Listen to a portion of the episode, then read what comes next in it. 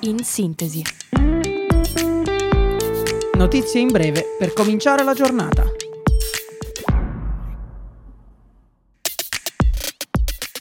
Buongiorno a tutti e ben ritrovati da Radio Yulm. Io sono Riccardo e questo è In Sintesi. Ecco le principali notizie della giornata. Sono le ore 8 di lunedì 29 maggio.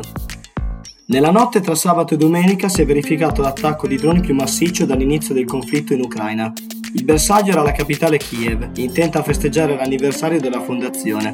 Secondo le autorità ucraine, gli attacchi avevano l'obiettivo di spingere l'Ucraina a consumare tutte le proprie difese antiaeree. La nostra migliore garanzia è entrare nella Nato, ha espresso il capo dell'ufficio di presidenza di Zelensky. L'Occidente gioca col fuoco, commenta il ministro degli affari esteri russi Lavrov.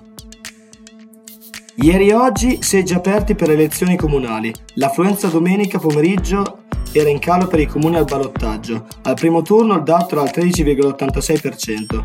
Per il secondo turno votano 41 comuni, tra cui 7 capoluoghi: Vicenza, Massa, Pisa, Siena, Terni, Ancona e Brindisi. Votano anche per il primo turno 128 comuni siciliani, fra cui Catania, Ragusa, Siracusa e Trapani, e 39 sardi.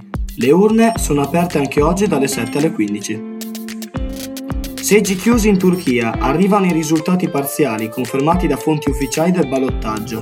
Erdogan riconfermato presidente a seguito dello spoglio elettorale nonostante si siano rincorsi dati contrastanti.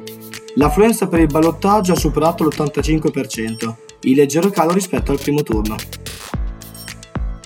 Cultura, è uscito il primo trailer ufficiale di Pesci Piccoli, un'agenzia, l'attesissimo show in arrivo l'8 giugno su Prime Video. Nel cast Aurora Leone e Ciro Priello, del gruppo The Jackal. Sono inoltre previsti camei speciali con ospiti del calibro di Achille Lauro, Giovanni Muciaccia, Valentina Barbieri e Mario Terrone. Sport, un gran premio iniziato all'asciutto e terminato sotto la pioggia a Monte Carlo, dominato da Max Verstappen. L'olandese e la Red Bull hanno danzato insieme diventando sempre più insidiosi. È la quarta vittoria del 2023 conquistata dal pilota.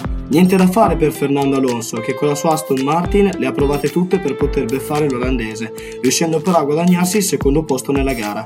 La prossima corsa si svolgerà a Montmelò domenica 4 giugno. La nostra università è lieta di annunciare la firma di un accordo di scambio con la prestigiosa Chapman University, situata ad Orange in California, negli Stati Uniti.